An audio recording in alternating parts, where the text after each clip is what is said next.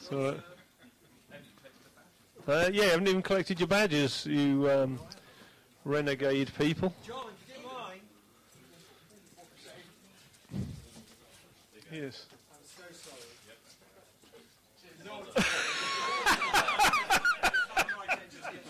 Yeah, well done. Yeah.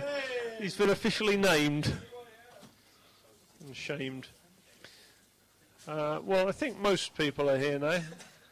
So, um, this afternoon, uh, Goff and uh, Steph are doing uh, the, the program, um, but uh, Goff's going to do this first session. I asked Goff particularly, and he's got slides. Uh, I, I asked uh, Goff to do this because probably amongst us, I think Goff particularly has, over the, the, the years, really demonstrated the sort of DNA of team creation and the style of which we do things, the sort of chemistry of it, the, the way we want to sort of work together. And I asked him to speak on this whole thing of sort of itiner- itinerancy and how we work together in translocal ways. So um, I think we're going to be in for a real treat this afternoon. I can't think of anyone better to help us with that, just to provoke our thinking, which uh, I'm sure he will do, because we want to not just do what we've always done, because otherwise we'll always get what we've always had. We want to do. So yeah, I thought you'd like that. So we want to. We want to. We want to push. You write that down. That was the only thing I've said worth listening to. Uh, so let's welcome Goff as he comes and stirs the pot. Oh, dearie me. Dearie me. Thank you. Uh, look, I tell you what. Yeah, before I start, it, you wouldn't, you, you know, it wouldn't be me if I didn't do some recommendations, would it? Now, every single one of you, I'm sure, if you must have read that. Bill Hybels' Courageous Leadership. Come on, shame on you. Who's not read that? You, the first comer can have that one for five pounds. Thereafter, it's six fifty. Okay, it's a classic. You've got to read that book. It's really great. Um, another one here, Lectures to My Students by Charles Spurgeon. Again, that is a, a really helpful book. All right, I, I still go back to my old copy and have a little look now and again. That's only fourteen pounds. I mean, goodness, how do they do it around here? And then, really, a little bit in line. The market is these are fucking traders. Get your money out. Come on, roll up, roll up. Um, this is kind of uh, in, in line a bit with what I'm going to be. uh, It has a bearing on what I'm saying this afternoon. Um, the Call by Os Guinness. A, a great, great book. It just broadens your perspective on on calling. I think it's really helpful. Some people tie themselves up in knots over calling and, and all the rest of it. This is so helpful. It just unpackages in a very uh, uh, um, a really helpful way. It's, I think it's about 28 short chapters, and you're encouraged to do one a day and reflect. And it, it's it's great, especially catching lay people up in mission. So the call, what bargain price? It, oh, look at that, nine pounds. So there you go, nine pounds. There might be one or two over here. There we go. Okay, um, as Mike said, he Mike I, I invited me a couple of months back to speak on um, on this, and it's. Uh, it, it's I, I, I hope I'm going to deliver what Mike wanted, um, because it's been it's been quite an experience for me. Spending the last couple of months getting into Paul's world, trying to get into Paul's world, things that we think we know about, and and and really have a good grasp of. And I've been quite blown away. So I'd like to start just with a little bit of get a bit of inspiration from Calvin, if that's okay. Um, um, sorry, here we go. I can't make my iPad work. Why wasn't that work? It's just, that was a, what, how do you do this? Do that? Do it again? Oh, there it is. One of the joys of being a kid is the experience. The experiences are new and therefore more intense. For example, I'm about to stick my nose in a jar of mustard and inhale deeply. Let's see what it's like.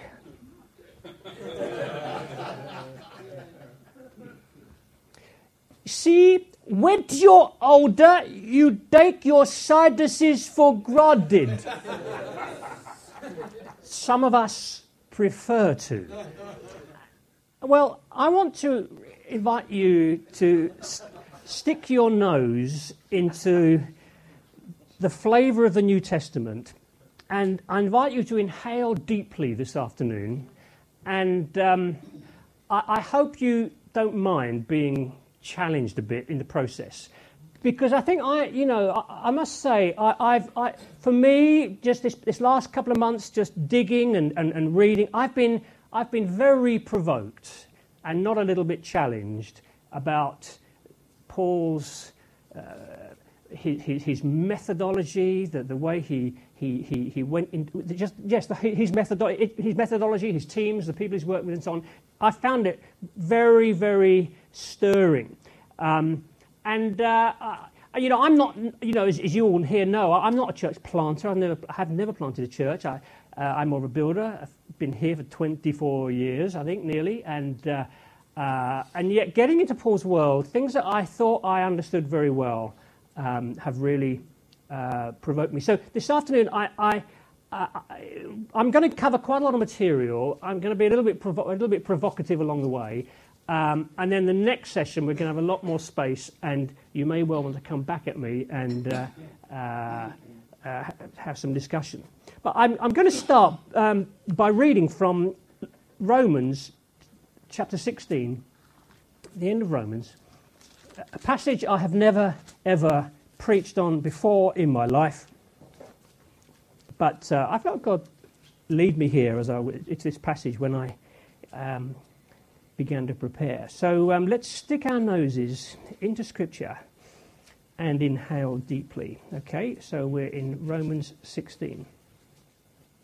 I commend to you our sister Phoebe, servant of the church of Ken, uh, of Ken, Ken, uh, Ken Shrei, that you may welcome her in the Lord in a way worthy of the saints and help her in whatever she may need from you for she's been a patron of many, myself as well.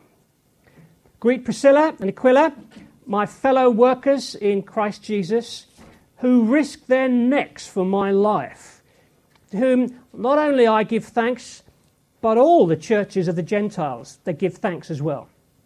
Greet also the church in their house.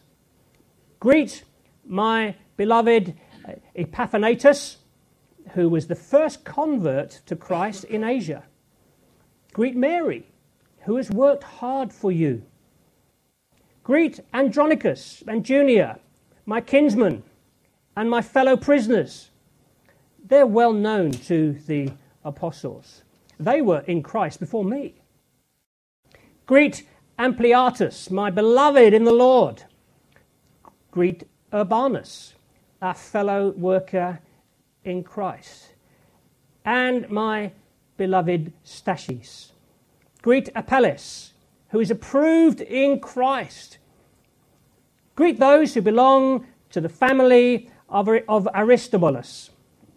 Greet my kinsman Herodion. Greet those in the Lord who belong to the family of Narcissus. He was a lovely chap. Uh, greet, sorry, greet those workers in the Lord. Um, Tripha- Tryphena and Tryphosa. Greet the beloved Persis, who has worked hard in the Lord. Greet Rufus, chosen in the Lord. Also his mother, who has been a mother to me as well.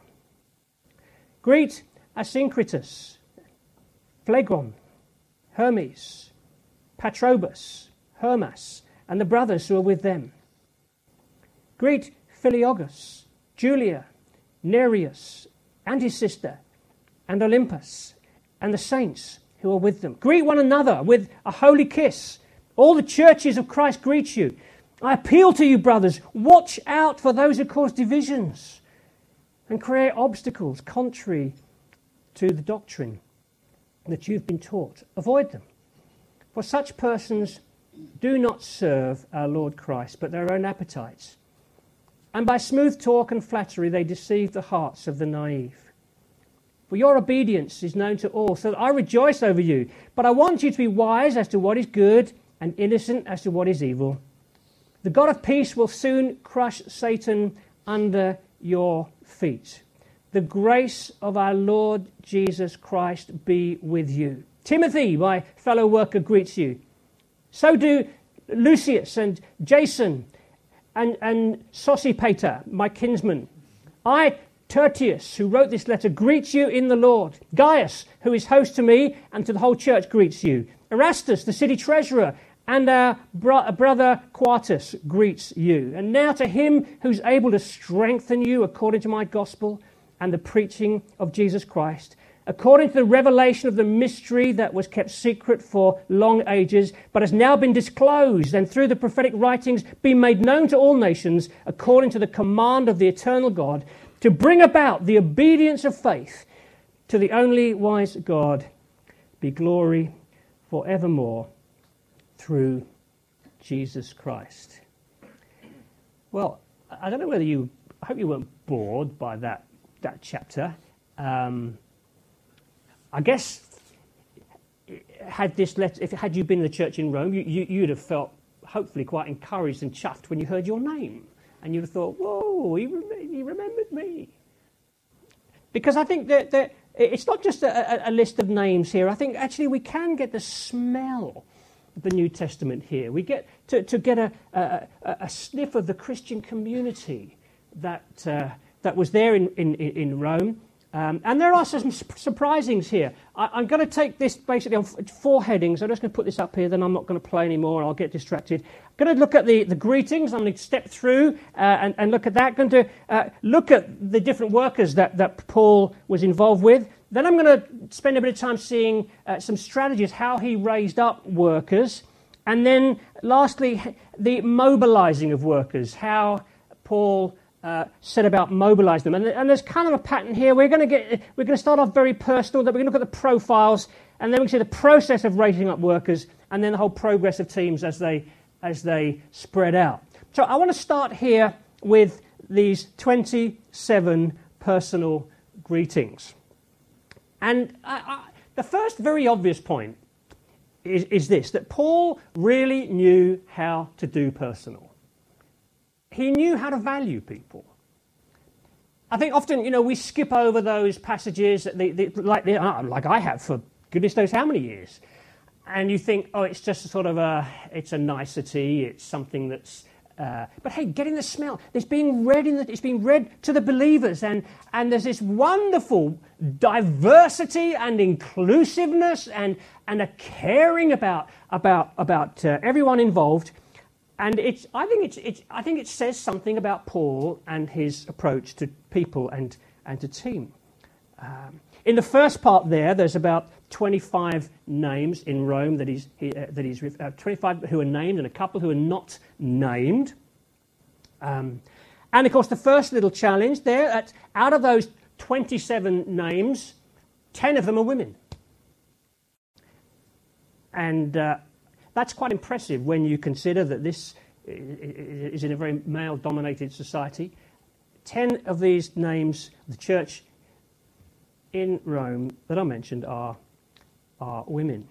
Some of the names are Jewish, Herodion and Apelles. Some are Latin.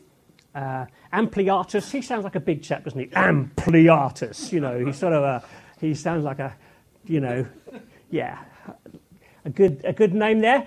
Um, Urbanus, he's obviously a city boy, isn't he?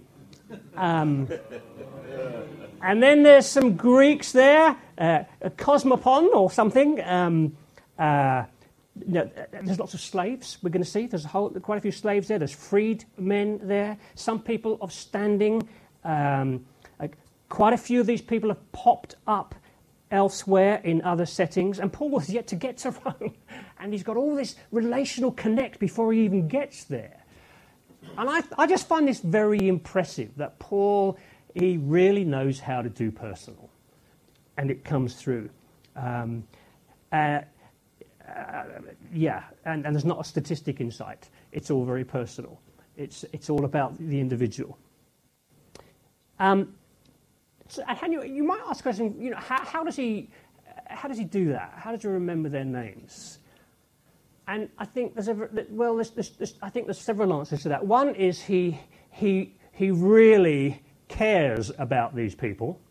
He, he, they're not just numbers, they're not just uh, people that he can use. They are, they're friends. We're going to see that in a moment. He, he really cared about them. They weren't just uh, say people he, he, could he could use. They were they, they were folks he, he related to. I think the other thing to say would, would be that he uh, we know he prayed for them.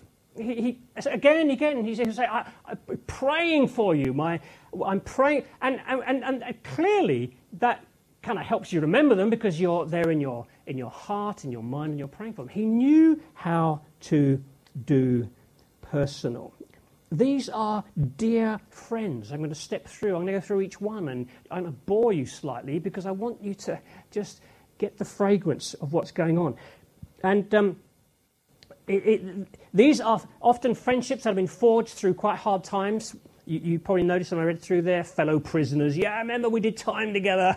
Which, you know, there's a, they went through tough times, and, and they, they, that, that forged a bond with them that, um, that, that lasted throughout life and ministry.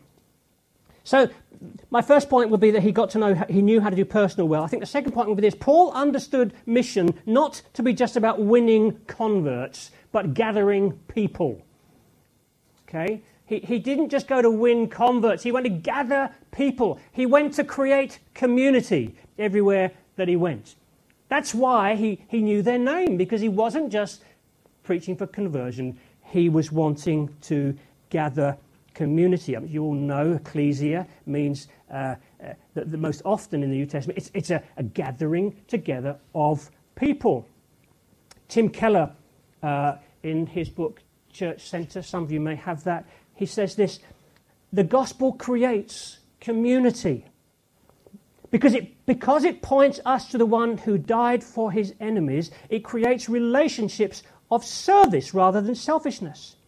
Because it removes both fear and pride, people get along inside the church who could never get along outside. Thus, the gospel creates a human community radically different from any society around it. Community shapes the nature of our witness and our engagement in mission. Can I read that again? Community shapes the nature of our witness and our engagement in mission. So once we see that actually community is, well, it's the heart of God, of course. What, what's the Bible all about? God wants a big family. And when, when you begin to see that community is, is not just a byproduct, as Mike said earlier on, but it's actually what God wants, that affects the way you do mission. And uh, interestingly, again in, uh, in, in here, uh, how many of you have come across this book yet? Have, have any seen it? Okay. Um, uh, I think it, Centre Church, it's a, this, I'm going to be digging in here for some time, I think. I feel it's, it's very, it's, there's some very helpful stuff in here. He talks about, Tim Keller talks about three different phases in Paul's um, missional um, program. And he says here the normal ministry of Paul has three phases that are easily seen in Acts 14. First is evangelism. Um, Acts 14 states that Paul and Barnabas preached the good news. But it doesn't use a common word for preaching. Instead, a more comprehensive word is used. You, en, you en, uh, well, evangelized or gospelized the city. The Greek word connotes a great deal more than simply preaching sermons. The book of Acts describes Paul in the act of spreading the gospel through preaching in synagogue services, sharing in small group Bible, uh, uh, Bible studies, speaking in the marketplaces, leading discussions in rented halls, and simply talking about talking with people one to one, gospelizing. I love that. That's a lovely phrase. And Tim Keller says in the initial phase of Paul's ministry in any location, there'd be this gospelizing. And there's a whole load of stuff going on, as, as, as Tim Keller says, you know, in the synagogue, in the marketplace, in the home, down the road here. There's this gospelizing. This, and it's, it, uh, uh, that, that's where it all begins. Then he goes on to say this in the second phase of Paul's ministry, we see a clear incorporation into community. Immediately after gospelizing the city, Paul goes to the converts to strengthen and encourage them. New believers don't simply go on living their lives as they were, but they're brought into a community that assembles regularly. And then finally, we move into leadership development stage. So I love that dynamic. There's this, go- this gospelizing that's just very dynamic, and, and lots of people involved. And, uh, and then out of that, it brings about community, which then becomes a springboard for everything else that's going to happen in, uh, in the mission. And that seems to be a way that Paul, that Paul operates. So, a really helpful um, uh, uh, illustration, I think. The- you see, the, the, the apostolic team is actually, uh, actually the, the embryo of the body of Christ. It's the embryo of the church that's going to come into, into being. Okay? I think the apostolic team that Paul gathers in those cities, that's the embryo, just like a crystal. When you, if you start off with a very small crystal, a crystal will grow eh, eh, according to the shape that it is right at the beginning. It'll keep the shape as it gets bigger. And I think this, this relational team, this, this, this wonderful community of friends on a mission, that's the, that's the embryo in, that, that, that, that Paul wants to see the church uh, be like as it grows. Does that make sense? So, uh, this, he knows how to do personal because c- community is at the heart of the mission. In fact, it is the mission. So let's look at this radical community, this radical apostolic community, and uh, we're going to do a little bit of profile here. I'm going to step through because I think we should. So let's go. Here we go. Uh, I, uh, first of all, we've got Phoebe, a pagan name, a woman otherwise unknown. We don't know anything else about her. She is commended. I commend to you our sister Phoebe. Of course, we use the word sister generally when we've forgotten someone's name, right? Um, and it's, it's a bit naff in our vocabulary now, isn't it? But it, it's family. That, for, I think, smell the New Testament. It's family. She's a sister. She's, she's family. Uh, We're close. Do you see, see what I'm saying? We, we kind of we, we read it through our, uh, you know, modern filter, and we think sister, and we think of maybe some church we used to be in where it was all sister this, sister that. And, but no, this is family. We're close. There's something, I think, quite quite special here. She's a she's a servant in the church of Cenchreae near Corinth. That's a place near Corinth. She's a servant of the church, a deacon of the church. And it says to receive her in the Lord in a way worthy of his people. Now, Leon Morris says this to receive someone in the Lord means more than simply to receive that person into one's house. There's a reminder that what Christians they do, they do in Christ. And they're to give Phoebe a welcome worthy of the saints. And this, that's so again, there's this something, hey, with open arms, receive her warmly and well as part of the Christian community.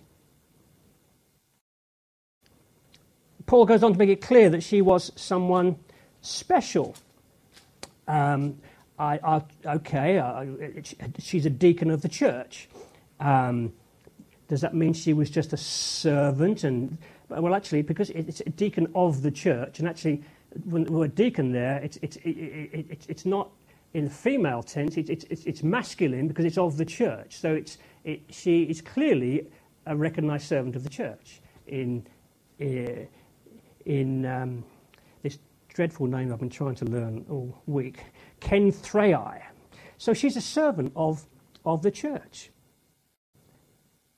something of a recognized role that she had. But it goes on to say that she has helped many people, myself included. And the, the word there is the word for a patron or a benefactor. Uh, now, we don't know quite what happened, but maybe she pr- uh, helped him with papers or documents for, I don't know what was going on, or maybe it was financial. But she, she was like a benefactor. She, she helped him function, she helped him minister, she made life work for him while he was there.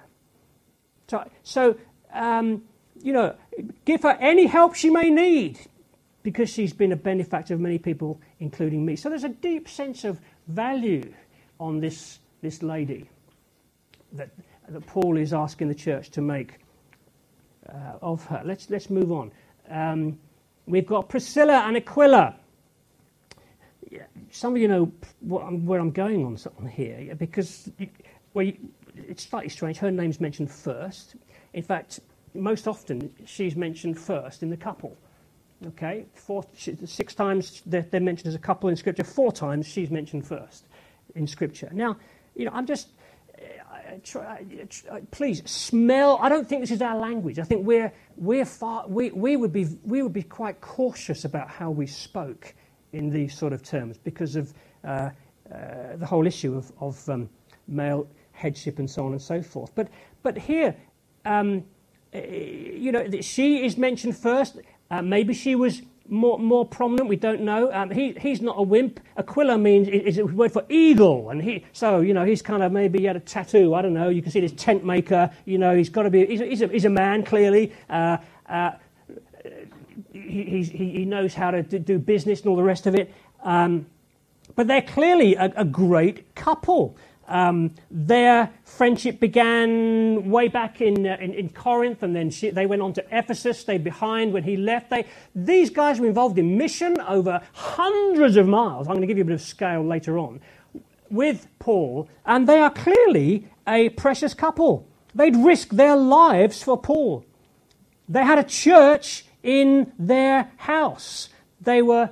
Uh, gathering, wherever they went, I mean, there's something here in terms of mission that the, this couple with this, with, with, this trade that was transferable, um, Paul didn't get them to quit their job and come into full time ministry. He harnessed them and saw this as a great way for mission to spread uh, across across the, the nations. And so they took their trade with them and it got them immediately into community. And you can see that that's exactly what Paul wanted to bring about community. So, a, a great couple who um, uh, come to our attention. We'll see in a moment that, uh, that they were also theologically um, sound. So we'll come, come to that in a moment. But let's just keep going through the list. Um, Ephratus, this is a, another chap, my dear friend, a dear friend to Paul. I don't think that's just kind of, you know, hab- a habit, a turn of phrase. He was a dear friend. And uh, uh, again, this, the, the, the, close sense of heart that, um, uh, that, that, that, Paul expresses. He's called the first convert to Christ in the province of Asia. So there's some history there uh, with them. Mary, generally agreed to be a Jewish name. Um, she had worked very hard. Maybe she was elderly now and uh, didn't quite do so much. We don't know. Andronicus means man of victory. So again, this, this guy's no mouse. Um, Victor, with, you know, uh, he's, a, he's a good guy. And Junia, uh, yes, Junia. Fellow prisoners, there we are, did time again there, um, through rough times. Outstanding among the apostles. I'm afraid the ESV doesn't do very well in the um, translation there, well known to the apostles. Um, um Leon Morris again. The former under, sorry, uh, yes, this might mean the apostles held them in high regard, or they were apostles and notable apostles at that. Well, Leon Morris says the former understanding seems less likely. It scarcely does justice to the construction of the Greek. Bear in mind the words of Chrysostom. He commented on this. Oh, how great is the devotion of this woman that she should even be counted worthy of the appellations of the apostle. So clearly, this couple, they were. I'm not saying she was the junior as an apostle, okay? I'm not, I'm not going. I, I don't believe that's, that, that, that's not what we're saying here. But that this couple are highly commended among the apostles. They, they, they're, they're a couple of great reputation and, and, and uh, uh, ability in the apostolic team. Interestingly, it was only in about the 13th century that people began to say that maybe Junia, maybe it was Junius, maybe it was a male, because, you know, um, and so it was changed at that point. But clearly, in, in the early church, uh, say uh, Chrysostom, he recognized the value of this woman in the cause of the gospel. So they were very early on the Christian scene. Paul says that they were Christians before he was. So that takes them right back close to the crucifixion. And uh, so a key couple in, in, in mission um, from, the, from, perhaps from Palestine, and now here they are in Rome. Uh, I mean, we're talking a thousand miles away. These people have travelled and uh, uh, in, for the sake of mission, which is very impressive. Let's keep going. Um, Ampliatus, another dear friend of Paul. Notice they say warmth of affection. Um, this is a, a, perhaps a, a, slave's name, uh, connected with the emperor's household. um, Ampliatus, my dear friend of the Lord, yeah, uh, yeah, probably a slave. Um, Urbanus, the name of the slave, um, probably in the imperial household again, says Lightfoot. Um, uh, Stachys, another dear friend. Apelles, a name found amongst the imperial household again, says Lightfoot. And it says of this man, he was tested and approved. Um, now, we don't know what he'd gone through, but this guy had he'd gone through stuff and done well. He'd approved himself well, and, and, that, and, and Paul just remembers that. What a guy! This guy, he's done well. That's an impressive thing to, to say. His fidelity for Christ has stood the test, says the ESV. Greet those who belong to the household of Aristobulus. Uh, that would not that Aristobulus was a, was a Christian. He'd been a, he'd have been a, a household owner in, in Rome, and slaves within the house were part of, of the of the of the church. Um, Herodion may have been one of those slaves.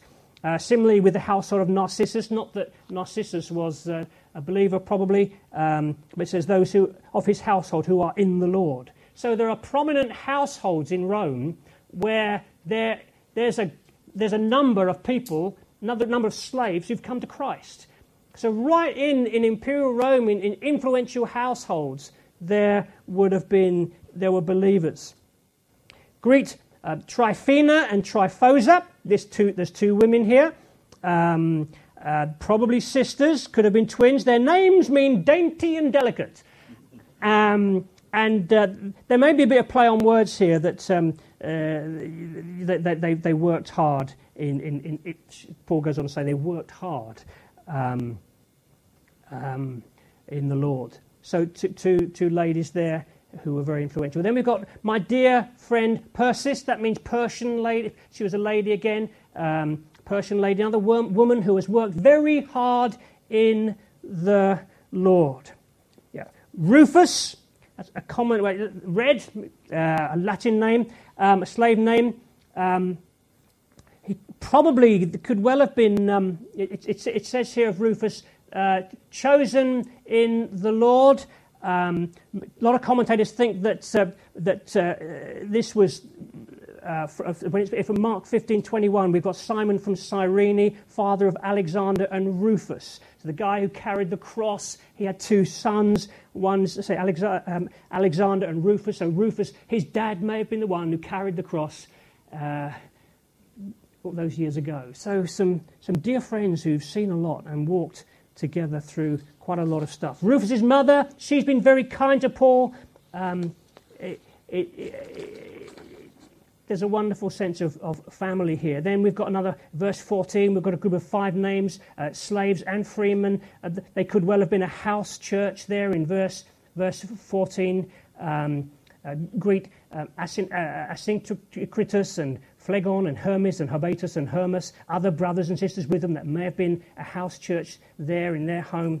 Um, and then verse 15, greet Philologus and Julia, Nereus. So the, the names go on, and all, and all the Lord's people who were with them. That may have been another house church there in verse 15.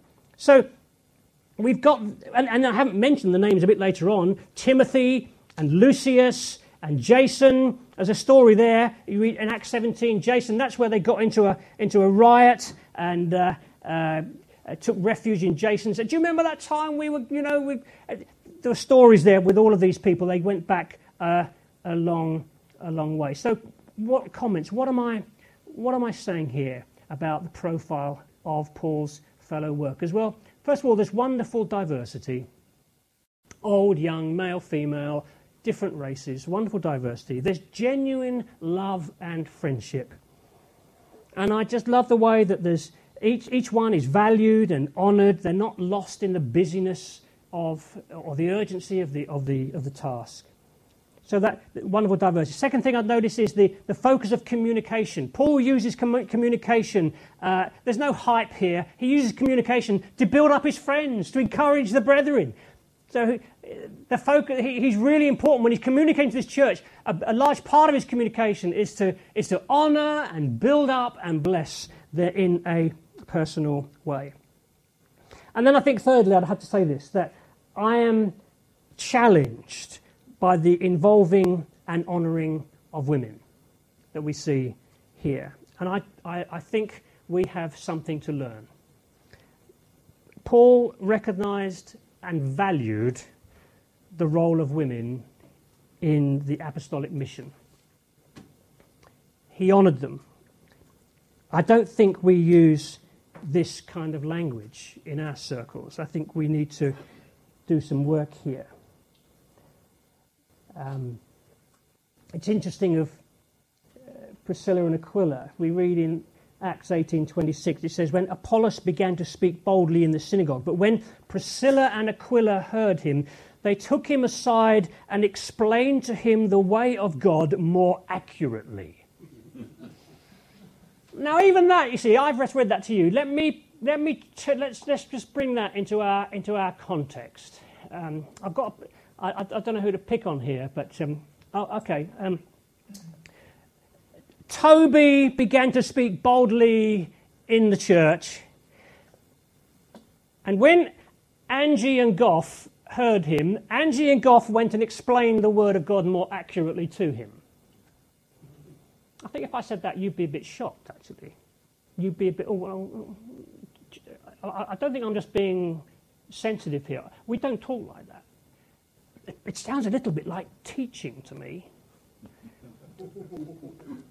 Um, and I, I just want. I, there's, there's a wonderful honor. There's something good going on here that is that's honoring. Now, you know, please don't hear what I'm not saying, because you know, obviously we we love head, headship is beautiful. We love headship. Headship, my you know, headship is uh, my marriage somehow is a, a little picture of Christ's love for His church and the way that whole dynamic works. It's a mystery. Ephesians 5, Paul says that, that that's what's going on. The headship's beautiful, it's wonderful. And, and, and, and I'm not challenging that at all. We love the whole thing of eldership that we've, we've fought for over the years in terms of doctrine and discipline and direction, those great things. But I, I feel in the area of, of honouring women, I, I don't think, I'm not sure we're very good at it. And I urge us, brothers, to, we've got to do some, I feel we've got to do some work on this. And the reason, one of the reasons is that, um, you see, go back to what I said a moment ago. Paul saw the value of building community as one of the first steps in, in getting the gospel into a community, in, in, into a city. Now, let's be honest, women are often far better than men at community. They're, they're often, you know, they, they just are. You notice when Paul got out, there's a lovely story when Paul got out of prison, um, Acts 16, it says they got out of prison and went to Lydia's house. I've often found that amusing, you know. Where shall we go? We're feeling beaten up and smelly and dirty. Oh, let's go to Lydia's. Don't bother going to Clement's. He's never got any food in the house and the place is a dump. Let's go to Lydia's. She'll look after us. We like this. And, and women are such as better at community very often. And, I, and I, don't want to limit things to, to just a community either. In this dynamic of, of gospelizing, I think we can see in Paul's experience the women were right in the mix, doing the stuff fruitfully.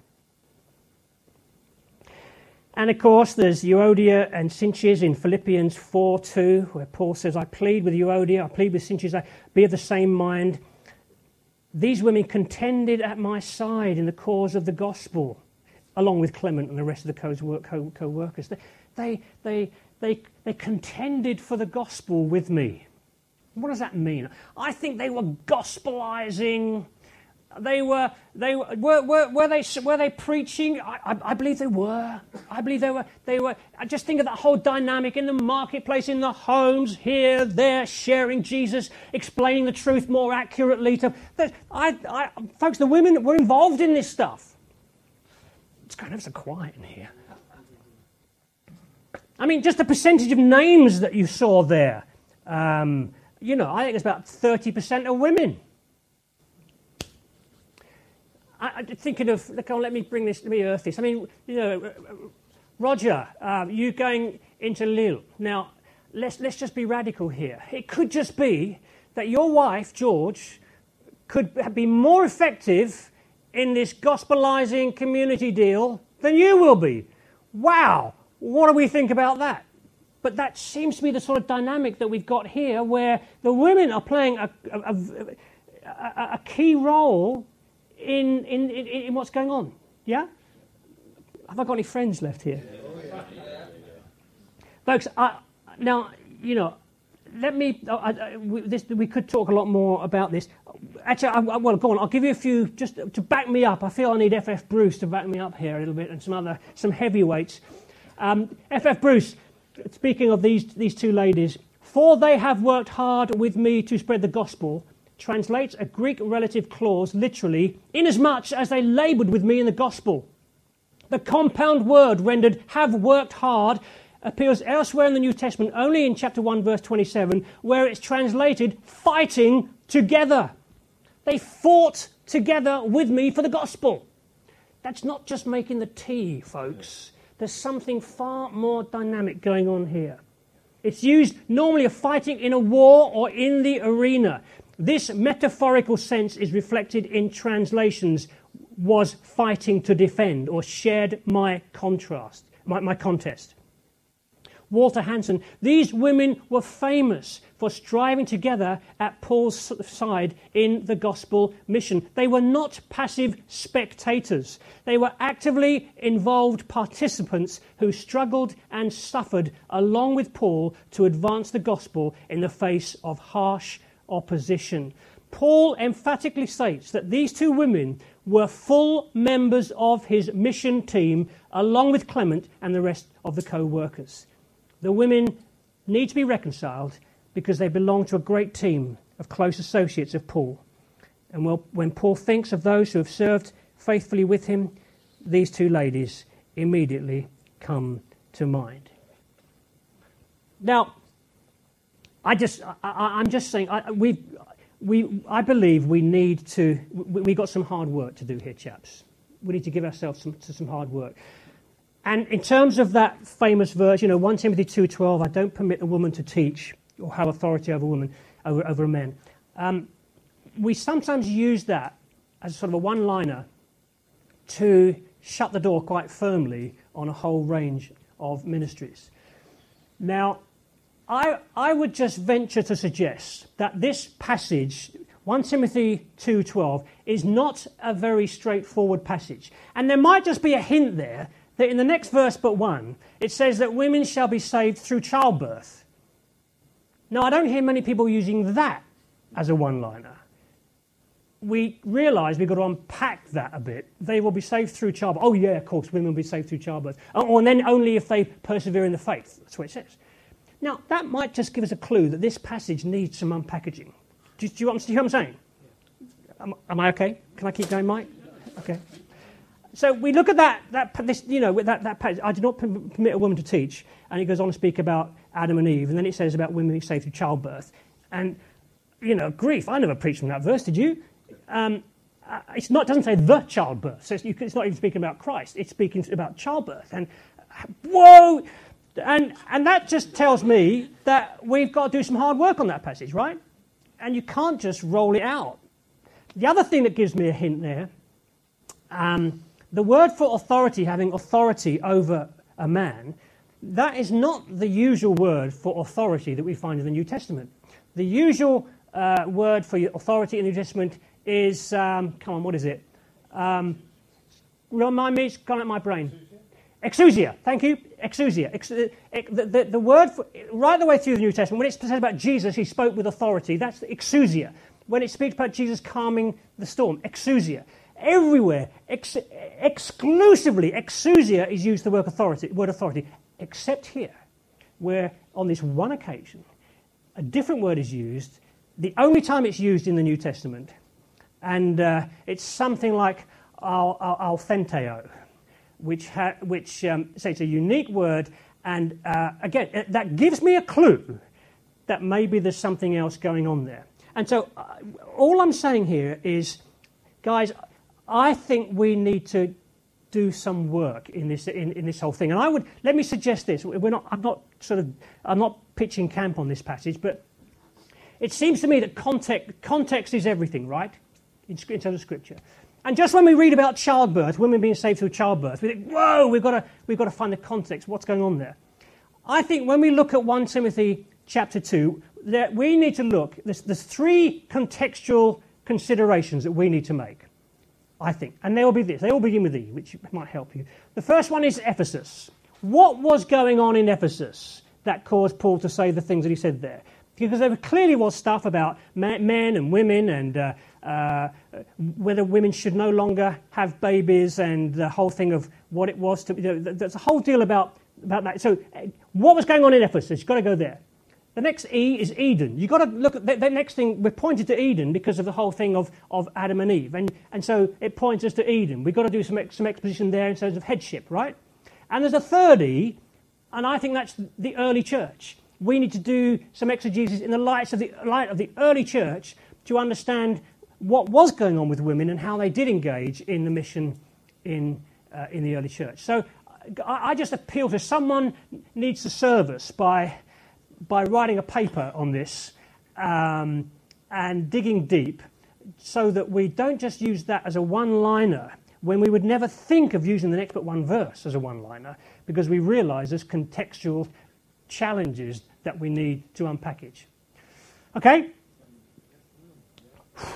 Okay, let me get practical here. Um, when uh, I won't say too much about this. There's a lot more for me to, to, share this afternoon, and I don't know what time I'm supposed to finish. But anyway, I, I, won't go too much further. But when, when Graham and I came to Norwich 24 years ago, and we came to a very busted situation just after a church split, and uh, we had a lot of work to do building a new community here. And uh, I've not talked to Graham about this, but uh, our, our wives played a huge role in that whole thing. A huge role. Really, really, really did in just bringing a new culture into the church. Just by the opening up, just uh, doing life together and our homes and the friendships and, the, and getting in amongst the people. And, and there was, it was hard work, and our, our wives were, were right in there doing, doing a whole bun, bunch of stuff. And, and I would put, I don't think we really recognized and honored that in a way that I think Paul would have done. And I'm not just talking about giving them a bunch of flowers. You know, I'm really, really, really not. I'm talking about recognizing, involving, um, involving, including in discussions, involving in what we're doing. Of course, please take it as read, the whole eldership thing. We, we, we understand all of that. We've, we, we, we, we're, we're clear on that. We love that. But now we're clear on that, folks. Let's, let's not be afraid to breathe deeply of the New Testament and see that there's something very precious going on with men and women wonderfully released. And the fact is that our wives got pretty involved because they were our wives. But even they, perhaps, I don't think we, I think we really honoured and recognised them a way we should have done. But then there's a lot of women who, who are not our wives. Fortunately, no, no, no, no, no, no. You know what I'm saying?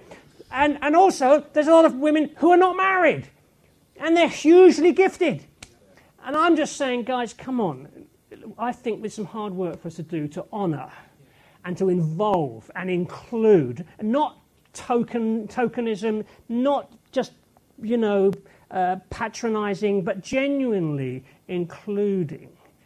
Um, and uh, maybe in years to come, there'll be a higher ratio of women and men in this room.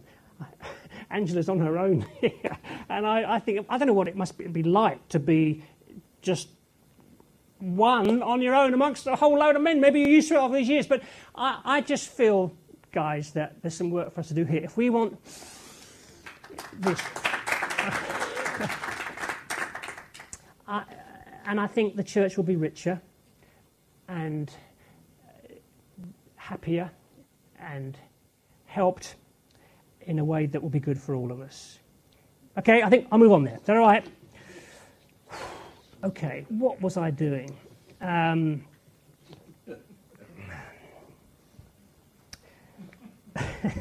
raising up fellow workers. The process of raising up fellow workers. He modeled team. Okay, how did he engage so many? How did he get so many people? All these names. I mean, there's hundreds of them. I, I think uh, I, I, went, there's over 100 names connected with Paul through the New Testament, and a high percentage of those are workers. How did he get so many in the, in the mix? He modeled team. He was a team play. In fact, actually, he modeled community. I, am not sure team would be in his vocabulary. For, for, for, for Paul, it was, it was community. He took community with him he built in community. We never see him working on his own, you know that. 2 Corinthians 2.12, when I came to Troas, this is the great apostle speaking, when I came to Troas, to Troas to preach the gospel of Christ, even though a door was open for me in the Lord, my spirit was not at rest because I did not find my brother Titus there, so I left. A door of opportunity. His brother Titus isn't there, so he left town. You never see him working on his own. So his first ministry, ministry trip, ministry journey, he's got Barnabas and John Mark. Second ministry journey, Silas, Luke, and Timothy. He surrounds himself with other co workers. He relied on other co workers. In fact, the reason he's writing all that to, to Rome was to tease out some more fellow workers to come to Spain with him. So he totally understands that it's about gathering team workers. He's, he's, he's alert all the time to working in team. Here's the thing if you don't demonstrate that you need other people, if you don't demonstrate that you depend on other people, you will never draw others to work with you. Okay? If you are a complete deal, got it sorted, you will never build team. You can only build a team if you demonstrate that you need and depend on others. Okay? So, Mike, it's, it's great actually for people like us to be able to say, heck, I don't know what, I, I'm really out of my depth here. We need others engaged in the mission. I mean, th- th- this is what it's all about. We, we, others get drawn in because they see that there's a need. So he, he, he, he relied heavily on others. One writer said this the, the role of Paul's workers cannot be determined only along the psychological lines on the basis of the need for fellowship or along organizational lines, mix, maximizing missional effectiveness, nor along the pedagogical lines in terms of training works of a time after Paul. Rather, Paul emphasizes the co responsibility and the participation of the churches because he regards missional work and ministry as the function of the entire church. And thus, there's great fluctuation in his teams of co workers. That makes sense? Mm-hmm. So it's not just for convenience, I'll oh, come along and carry my bags. It's not just to pass something on for later. Actually, this is what we're called to. We're called to engage one another in the churches in the mission. Okay? Secondly, so model team. Secondly, he understood himself to be a servant. He understood himself to be a servant of Christ. 1 Corinthians 3, 3 after all, what is Apollos? What is Paul? We're servants. Diakonos there, through whom you came to believe as the Lord assigned to us. Or 1 Corinthians 9, though I am free, belong to no one, I've made myself a slave, doulos, to, every, to as many as possible. So he, he, he, he understood himself to be a servant. Now, here's the thing your church isn't actually your church, it belongs to Christ. It's not your project, it's his community. And sometimes when we're looking at strategy, you know, I hate it when people say, my church this, my church that. I, you know, it, it, it, may just be slip of the tongue. Don't do it the church that I have the, that I have the privilege to lead would be a better way of, of, um, yes. of expressing it. It's not ours. It, it's not our project. Sometimes you hear, hear people with their strategies like they're talking a project. No, no, it's the people of God, and and we are we're humbly responsible for the people of God. Right? We're servants. We're slaves of Christ. That doesn't mean we're doormats, but it means that we're we're we're ready to serve and pour out our lives for others. There's no hint of rank or status here. There's just friends. Another uh, one writer's put this there's no place for arrogance, vanity, or self interest. He thus, Paul turns the frame of reference of Greco Roman society and its notion of social prestige, where personal honour and status were of paramount importance, upside down. Paul does not promote people focusing on their own ministry, which could very easily lead to self promotion and would thus contradict the very nature of the Christian message, which preaches, preaches a crucified Saviour. We've got to be very careful on this. You know, we, it's, if I, if I begin to see it as my church, my responsibility, I'm, you know, no, no, no, no, no. It's, it's community, it's, it's gathering, it's engaging, it's, it's the family of God. Do you see? We, there's no lone rangers here. There's no space for lone rangers here. There's, there's community. And Paul sees himself as a servant. Um, how do you build like that? How do you manage to? In fact, with Tim Keller, let me just one more. I won't quote from here anymore, but um, I, I, this is really helpful. Speaking about servant mentality, uh, listen up to this. See what you think. What time am I finishing, by the way? Am I all right for a bit longer? Oh heck! Right, keep moving. Right, okay. No. Um, let me read this to you from um, three, well, page three one eight. Okay, this is about the whole thing about servanthood and so on. Listen to this. Building community is no longer natural or easy under our present fallen conditions. It's uncomfortable for most of us. You see, our natural condition under sin is to be glory empty, starved for significance, honour, and sense of worth. Sin makes us feel superior and overconfident because we're trying to prove to ourselves and others that we're significant, and at the same time, inferior and underconfident because at a deep level, we feel guilty and insecure. Some people's glory emptiness primarily takes a form of bravado and evident pride. For others, it takes a form of self deprecation and self loathing. Most of us are whacked by both impulses. Either way, until the gospel changes us, we will use people in relationships. We do not work for the sake of the work, we do not relate for the sake of the person. Rather, we work and relate to bolster our own self image. But when the gospel changes us, we can begin to relate to others for their sakes. It humbles us before anyone, telling us that we're sinners saved by grace, but it also emboldens us before others, telling us we're loved and honored by the only eyes in the universe that really count. So we're set free to enjoy people for who they are in themselves and not for how they make us feel about ourselves. Couldn't it? And that's how we can, it's so liberating. We're servants of Christ. We're sinners saved by grace. We're not doing this for image or ego. We're doing this as followers of Jesus. And that is so liberating and it just kicks prestige and prominence out of the window. And you get something that we read this smell of the New Testament. My dear friend, oh, yeah, I miss it. You're so good. Thank you. Appreciate you. Wonderful. Beautiful. It's a good book. okay, keep moving. Number three. He, Paul always expected to reproduce himself. I didn't spend long on this. I think Mike talked about it a bit earlier on, mentoring. Um, by the way, don't forget, he always prayed for, for fellow workers, didn't he? Jesus told him to. Pray, pray for workers for the harvest, right? So he learned from the master to start praying for those that he worked for. He always expected to reproduce himself. He, he, he, he mentored helpers and gave belie- new believers a visible demonstration of how to be a missional person. Okay, he lived it. He, he, lived the mission. Come with me and, and learn of me. He, that's why he was able to say to, to Timothy, you know, you know my ways. You know my ways. He, he, he lived it. He didn't give him a, a, you know, a list of things to go and do. He took him with him and shared his life with him in a very special way. Paul recognized the crucial role of mentoring in leadership development.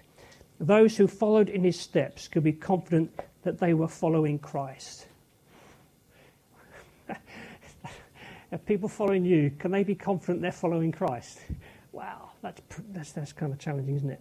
It was, it was more than a program, it was a relationship, a God given relationship. Timothy became a son to Paul. It's interesting, you don't hear much about Timothy's natural father. I don't think he's ever mentioned. I don't know whether, maybe, there, I don't know what that deal was, but, but th- there was a, a wonderful bond there. They became, he became a son.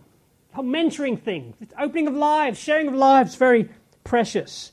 Paul invited Timothy into his life. I just come across a book called Going Deeper. Uh, you've come across this, haven't you, uh, Adam? Going Deeper. Who's who's written that book? Gordon MacDonald. Good chap. Yeah, great, good book. Gonna wave it about. I haven't got it here. Have you? It's not on the bookstore. Okay, it's this whole thing about going deeper. It's about sharing life and and uh, engaging people with us. So, training new workers was for Paul part and parcel of the mission. He surrounded himself with co-workers, men and women. Next thing, Paul was not afraid of making the ask. Okay, Titus 3, 12, uh, 13. Do everything you can to help um, the lawyer, and Apollos on their way. See they have everything they need. Uh, 2 Thessalonians 3. Brothers and sisters, pray for us uh, that the world may speed with us. So he, he made the ask. He made the ask financially at times. He wasn't afraid to make the ask. Number five, he focused on character.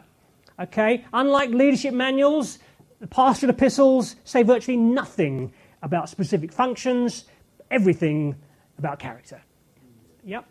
And uh, that seemed to be Paul's focus. And he took the lead in establishing uh, mentoring relationships. He invited Timothy to, to uh, travel with him. Okay, so then lastly, how then did he mobilize these teams, these people? Let's have a quick look at that. Um, we're coming towards the end here. Um, number one, he engaged people in the work early on. He got people involved early on. The majority of Paul's co workers came from the new churches that he had established. Okay? Um, again, as I've said it before, it wasn't Paul's goal to win, just to win converts, but to gather people. And uh, uh, when, he, when he gathered people, he was always looking for those that he would, he would draw out and take with him. So, for instance, um, one example would uh, uh, Stephanas, the first convert in Achaia, 1 Corinthians 16 15. It's probable that Paul trained him as a co worker during that first stay in Corinth on the first missionary journey. So, first, right, he, he's only just got there on his first missionary journey, and he takes it up this, he, he, he uh, raises up this guy Stephanas, and he becomes one of his work, fellow workers later on. Also, Epaphras. Um, uh, it's probable that um, Paul trained him up in, uh, uh, during his first stay in Ephesus, and then he got involved in, uh, in Colossae and Laodicea and, and other places. Um, he, he, he got people engaged early. Again, it's that whole gathering thing. Get community working. Give people, get people engaged in the work early on. He taught all the churches to engage in mission by giving away their best. I mean, Timothy, there's a prime example. So he, he, he, he, he, taught, church, taught churches to, as I say, engage in mission by giving away their best so they would learn uh, deep lessons in the process of mission that they wouldn't learn at home. So these churches quickly began to then engage in the mission. Well, of course they did, because, oh, Timothy's there. Yeah, of course he's. Suddenly the dynamic of mission is, is happening because they've given away their best, and there's a, there's a, a life link into that, into, into that whole momentum, of mission as churches gave away of their best. Okay? Um, Paul's letters indicate he expected the churches to actively support his translocal mission. Uh, support would include finances and a provision of workers and prayer and hospitality. Um, I love there's a lovely phrase where it says that so and so refreshed me in God. I mean, I wonder what that meant, what that looked like. Paul got refreshed. I think, oh, it sounds good. I think he had his feet up, you know, a nice glass or something there, and he's just being blessed in the mission. Um, so the churches are engaging in, in the work. Um, he put people to work.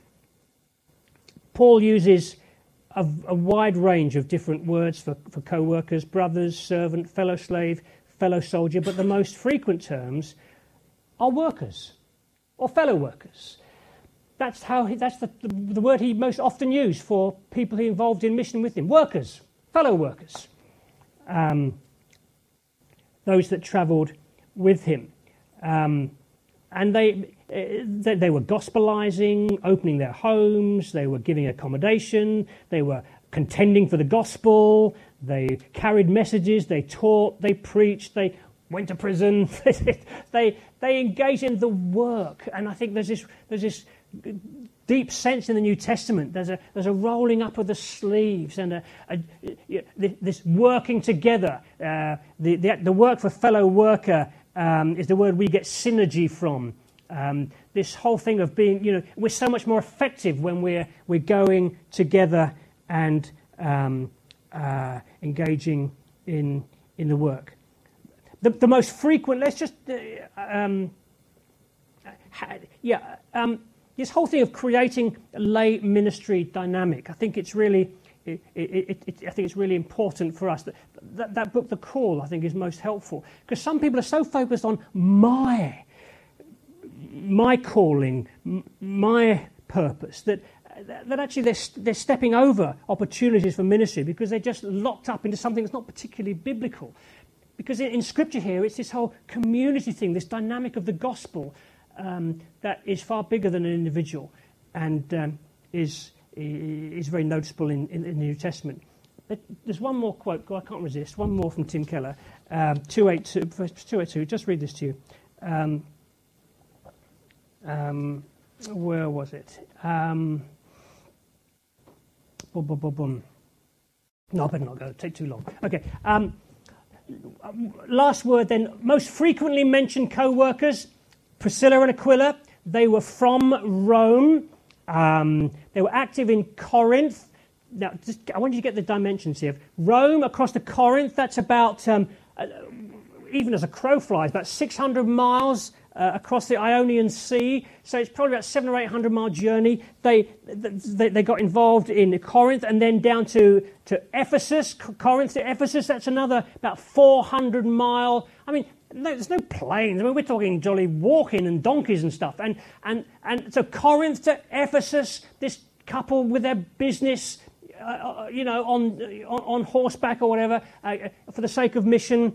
Um, and then they went from Ephesus to Rome. That's a, they ended up in Rome, as we, we saw here at the end of end of Book of Romans. That's got to be over a thousand mile journey back to huge. And that's the dynamic of, of, of, of, of mission together. This dynamic of these people who are sowing their lives into uh, the cause of Christ. Um, Silvanus and Silvanus, they were from uh, Jerusalem, active in Macedonia and uh, uh Achaia. Again, that, that whoa, that's another missional journey of over a thousand miles there. Um, Titus, uh, Antioch, Corinth, and, and Crete. Um, again, Antioch to Corinth, probably over 800 miles. They're huge distances these people are giving themselves to. Apollos, he's from North Africa, and he's in Corinth and Ephesus and Crete. It's just huge. But such is the relational bound and the passion for Jesus and the heart to engage and serve that that, that these, these dear people, they love not their own lives, even unto death. They, they, they gave their lives. It was, they were, for, they were co-workers. There's no prestige. There's no, there's no elevation here. There, there's dear friends who've, who've, who've spent the night together in prison, who've, who've traveled long journeys together for the sake of Christ. They, they honor one another, they, they love one another. They, they, they, there's, there's a wonderful sense of being caught up in something that is far bigger than themselves because it's the kingdom of God and it is beautiful. And so, this whole, uh, just to really make the point in closing, that missional act- activity is hard work. it's hard work. It involves a struggle. And that's why you need dear friends. Because, hey, when you're going through a struggle, you want your dear friends with you, don't you? That's the beauty of it. You don't want some flash ministry with you. You want a mate who'll just be there for you. Right? We need the body of Christ. this is beautiful. This is the way God designed it to be. This is what will refresh your spirit. This is what will keep you going through the, the hard times. Men and women loved, valued, honoured, effective in the work as we give ourselves to this hard work of mission. And I'll close with a, a favourite quote of mine from my dear friend uh, Byron. I'd hoped he'd be here with us this time, but he, Byron's my mate out in uh, Beijing. Um, he couldn't be, be here. Um, we got he's, he, he's, he's a bit of a one. Um, when he goes on mission across, you know, across China and things like that, um, he's got this, this joke. If, if, you if you die somewhere, um, sorry, I shouldn't laugh. Should I? If you if you if you die a long, long way away, middle of nowhere, it can cost a fortune to, to, get, to, to get, to get your body home, you see. And, um, and so Byron, whenever he's going on a mission, he, he, we're, talking about this here, he, he just says UPS, okay? Wink, you know. In other words, you know, uh, whatever, ha- it, it, it's kind of a joke, but it's sort of, you know, we're doing this for the sake of the kingdom. And uh, um, whatever happens to me, I'm not really too worried about that because I know that this, this, this, this, this wonderful mission that God's given, given us, and the, the implications being just cremate me and put me in a package and send me home UPS. That was, that was, the, that was the line. But anyway, he, this is a quote he gave me. And I think this fits in with, as, as I've breathed deeply of Paul's mission in the New Testament. I, I think I get this, this, uh, this smell.